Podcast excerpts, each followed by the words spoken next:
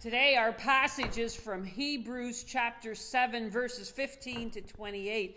And as, as I was thinking of that passage, it reminded me of a time when I was pastoring a church, and as you walk down the long hallway, you would see all down the hallway the pictures of all the pastors who had served that church, right from the first right down to the one before me, and the years that they had served. And uh, they kept asking me for my headshot, my picture, and I struggled with that, but I must say that towards the end of my 14 years there, I finally did uh, concede and had a headshot done, and my uh, picture went up on the wall. See, pastors will come and pastors will go, and many people will tell you that some were better than others. But eventually, all pastors will come to a time when their role or their office comes to an end and they're laid to rest. Because ultimately, we are all temporary. Much like the high priests who served Israel. Actually, the truth today, in the midst of all that we're going through, everything is temporary, isn't it? Here today, gone tomorrow. And so the historian Josephus estimated that 83 different high priests served between Aaron and the fall of the temple in 70 AD. Turnover was the norm, with little consistency or security because everything was temporary. And so in Hebrews 7 today, we're dealing with the reality uh, uh of the fact that this priesthood was temporary, but there is one, Jesus, who is our high priest, and he's unlike those who are temporary. We can see today that Jesus is my permanent high priest. Look at verses 23 to 25. Now, there have been many of those priests since death prevented them from continuing in the office, but because Jesus lives forever, he has a permanent priesthood. Therefore, he is able to save completely those who come to God through him, because he always lives to intercede for them. Because Jesus is our permanent high priest, he can save completely, or some versions will say save forever. Jesus' salvation, my friends, today is complete because his priesthood is permanent. The Greek word here for permanent means unbreakable, unchangeable. Therefore, Jesus brings stability to our temporary world and our lives around us. Everything else can change, but the writer to Hebrews reminds us he won't because he tells us in chapter 13, verse 8, you know the scripture Jesus Christ is the same yesterday, today, and forever. See, there's a new priesthood this chapter deals with, and also throughout the whole book of Hebrews, there is this new priesthood of the order of Melchizedek. Often we just read over that, we don't understand the significance. See, Israel's exodus out of Egypt, God had set up this tabernacle that they might worship him in the wilderness. And God provided a way for his people to come to him and to be forgiven of their sins through offerings that were prescribed by the law that Moses had given them. And this priesthood was now set up as the descendants of Aaron and the Levites, the tribe of Levi. And they were the ones chosen to act as these in go, go betweeners between God and the rest of Israel. And so, what were the priests to do? We mentioned this before, but the priest, he, he was that person who was to bring the people to God. But he was also the one who was to bring God down to the people. And of course, as a big part of that system was the sacrificial system, so he constantly offered sacrifices for their sins. But before Aaron, there was another priest, and his name is Melchizedek. You can find the story in Genesis chapter 14, verses 18 to 20. Then Melchizedek, king of Salem, brought out bread and wine, and he was priest of God Most High, and he blessed Abram, saying, Blessed be Abram by God Most High, creator of heaven and earth, and praise be the God Most High, who delivered your enemies into your hand. And then Abram gave him a tenth of everything. See, the backstory to this in Genesis 14 is the story of Abraham's nephew, Lot. Lot and Abraham decided to go their separate ways and divide the territory because God was blessing them and their herd was so large that Lot decided to take the prime land and he settled in Sodom and Abraham went in the opposite direction. But there came a day when Abraham got a terrible message that the coalition of kings from the east had invaded that area of Sodom and enslaved all its inhabitants, and that including Lot and his family. Abraham immediately organized a rescue party. He caught up with the raiders and defeated them, recovering not only his nephew Lot and his family, but all of the people from Sodom, but including all of their wealth. And it was on his return home after such a great victory that Abraham is met by this mysterious priest known as Melchizedek. See, Melchizedek is not mentioned anywhere else until we now come into the book of Hebrews, and we see this in chapter 7 this Melchizedek priesthood. A few things we can take and know from this passage about this mysterious priest. We know his name, we're told his name is Melchizedek. And Melchizedek is the compound of two Hebrew words, Malik, which means king, and Zadok, which means righteousness. So we're told he is the king of righteousness. We're told about his uh, domain. He is the king of Jerusalem. How, how do we know it's Jerusalem? Because it says Salem. Salem was an ancient name, the ancient name for Jerusalem, the holy city. And then there was that coming together of two names where we get Jerusalem, uh, and, and that's the name we know today. But uh, the meaning of the name Salem is peace. And so we know he is the king of God's holy city of Jerusalem, and he is the king of peace. Does that sound familiar? And we know about his genealogy or the lack of it because verse 3 tells us in chapter 7 that Melchizedek is without father, without mother, without genealogy. And so the kingship of Israel could only trace their roots back to David. Remember, everything starts with King David. And the priesthood, as we talked about uh, over Israel, could trace their roots back to Aaron and the tribe of Levi. But there is one, this Melchizedek, who was both king and priest who resided in Jerusalem, the city of God, long before David and long before Aaron. And he, was, he had no genealogy. Therefore, he is, e- he is permanent and eternal. We know it's Jesus, our Lord and Savior. In John 8 56 to 58, Jesus said this to the Jews your father Abraham rejoiced to see my day, and he saw it and was glad. Then the Jews said to him, You are not yet even fifty years old. How have you seen Abraham? Jesus said to them, Most assuredly, I say to you, before Abraham was, I am. See, through our permanent, eternal high priest, Jesus Christ, God is doing a new thing. And there is this new priesthood. And through Jesus, it is a priesthood that is forever.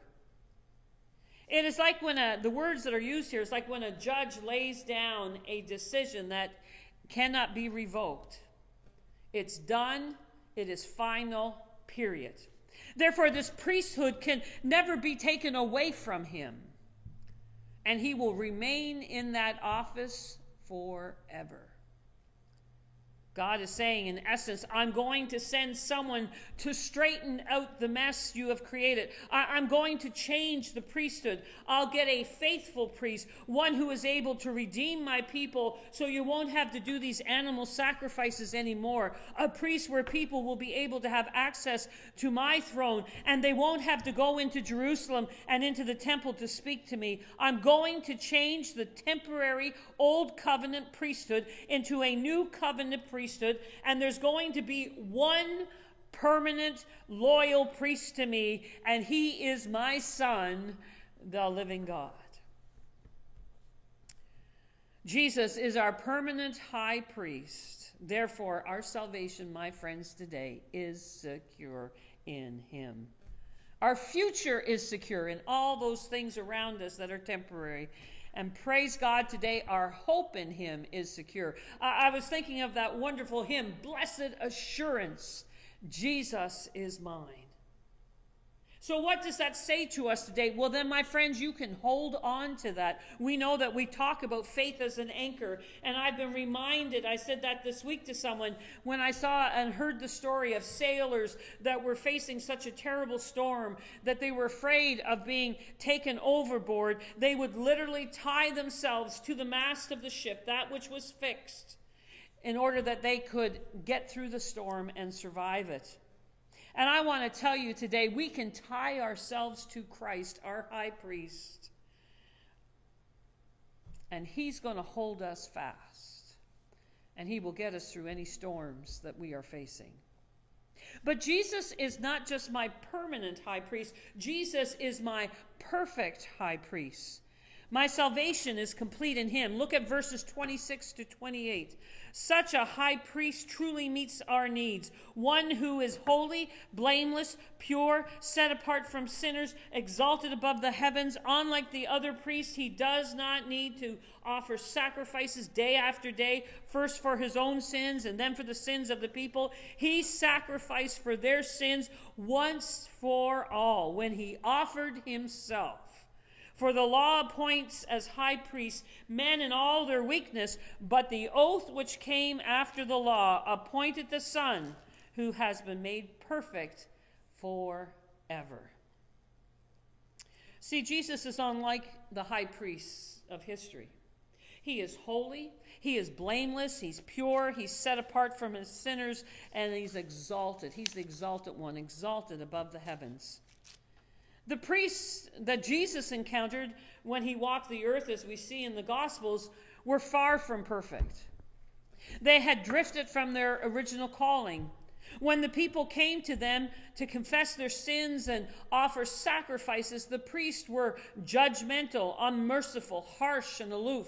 They looked their noses down at people. They had a holier than thou attitude. And so they, instead of drawing people closer to God, were making people feel that they could not come close to God, that God was rejecting them, that the God was judging them, that God ha- did not care for them or understand them. But not so, my friends, with our perfect high priest, Jesus Christ. See, the high priest, before he offered the sacrifices for sin, would have to deal with his own sin on the Day of Atonement. And so he would have to uh, offer, do washing and cleansing and offer uh, sacrifices for his own sin before he could go and offer sacrifices for the sin of his nation. But Jesus never needed to make a sacrifice for his sins because he was sinless. Jesus was the sinless Son of God, perfect in every way. And he who was perfect and sinless does the most remarkable thing. He now offers himself for us, sinful humanity. And so Jesus is the perfect priest, but here's what's interesting He is also the perfect sacrifice, the Lamb of God who takes away the sins of the world. And so we see now this new perfect covenant being birthed. The ancient covenant between Israel and God in Exodus 24. The people agreed to obey God's law. And so the old covenant was kept because the priest would constantly after sacri- offer sacrifices because the law was constantly being breached. Now, hear me right. The old system was ordained by God and it was good, but God is saying it was only a picture uh, uh, of what God was wanting to do, and He was making a better way. Through Jesus, a new kind of relationship has begun with God. The new covenant is based on love and, and His perfect sacrifice, not on my achievements or your achievements or the achievements of men. And the new perfect covenant is based on God's love, and God gives it to us as a wonderful gift. We can do nothing to deserve it. And so I challenge you with this hard question today Do you know Him? Have you accepted him as your sacrifice, that he was sacrificed for you and for your sins? Have you accepted what he has done for you? Jesus is this perfect priest who offered once and for all the best that he had, the perfect sacrifice. See, no other priest had ever done that. They continued to offer sacrifice after sacrifice, but those sacrifices were never enough. They were temporal. Jesus offered the one perfect sacrifice himself, and now no other sacrifice is ever needed. He is sufficient. His death on the cross is sufficient once and for all.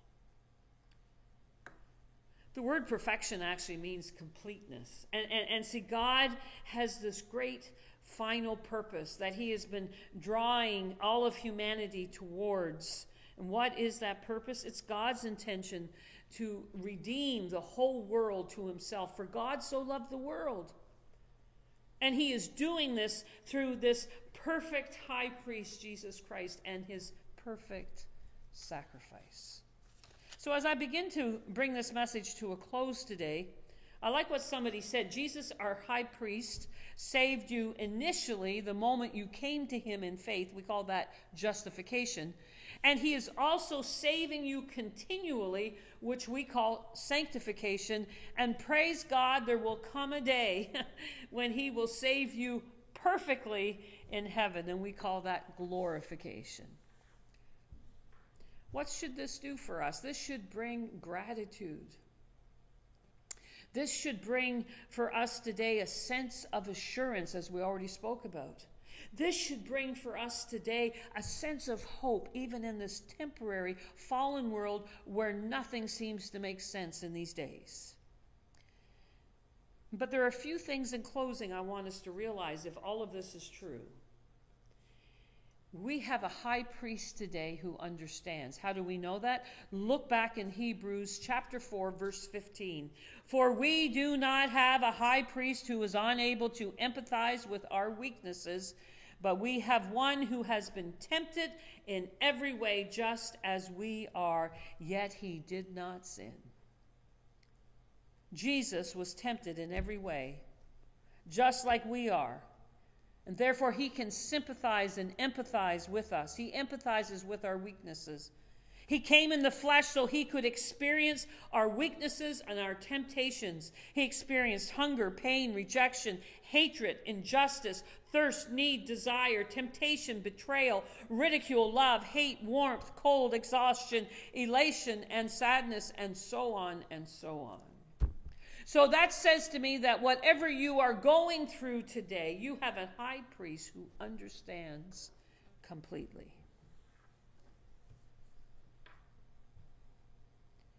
You have never gone through or never will go through anything in the future he doesn't understand.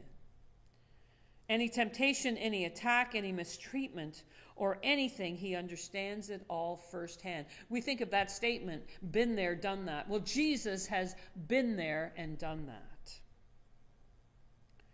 We also have a high priest who doesn't just understand us, but this to me is so powerful and it was life changing for me when I understood this, and it changed my prayer life. We have a high priest who intercedes for us. Verse 25 in our passage today in chapter 7 says, Because he always lives to intercede for them. That's the role of a priest. We talked about that last week. On earth, Jesus said he came to serve and not be served. We were amazed that the God of the universe came in the flesh to serve mankind. That's so humbling. But I want you to realize something today that even though he's exalted and at the right hand of the Father, he is still serving humanity, broken, fallen, sinful uh, humanity, in the fact that he is there at the right hand of the Father, still praying and interceding for you and interceding for me.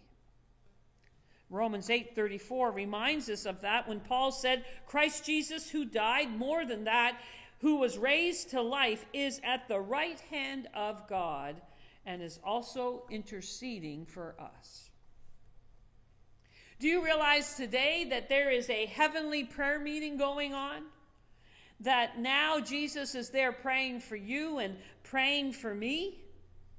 This should change our prayer life because if I can just envision that when I close my eyes to begin to start to pray, if I can envision that Jesus himself has already been praying before I even bow my head, and I get to enter into his prayer meeting and I get to pray, Lord, how would you pray today? How would you be praying for me? How would you be praying for my family? How would you be praying for my church family? How would you be praying for my my my province and my country, the world? How would you be praying? Praying today. And I get to listen and sense what he's praying and say, Amen, Jesus, Amen. May it be so. When I look at it that way, prayer is not a burden or a job, but prayer is a joy and a delight. Jesus, our high priest, gives us access to God, my friends. God's dwelling place on earth for the longest time was only in that Holy of Holies, that one day of the year that the high priest could go in and make atonement for the people. Now, through Christ and his perfect sacrifice, everyone, everywhere, has free access to God always. So, chapter 4, verse 16 of Hebrews says, Let us then approach God's throne of grace with confidence, so that we may receive mercy and find grace to help us in our time of need. God, through Jesus Christ today, uh, He invites you to approach God boldly. Are you afraid of your circumstances? Go boldly to God's throne. Uh, are you sorry for your sins? Go boldly to God's throne through Christ. Are you hurting? Go boldly to God's throne. Are you in need? Go boldly to the throne of God. Oh, my friends, today we have that permanent high priest. We have that perfect high priest who offered himself as the perfect sacrifice. And it means today that we can indeed intercede and that we have free access to God. And that should give us all strength in these temporal, busy, crazy days to hold on and to hold on to Him fast. May God help us to do so. In Jesus' name, amen. God bless.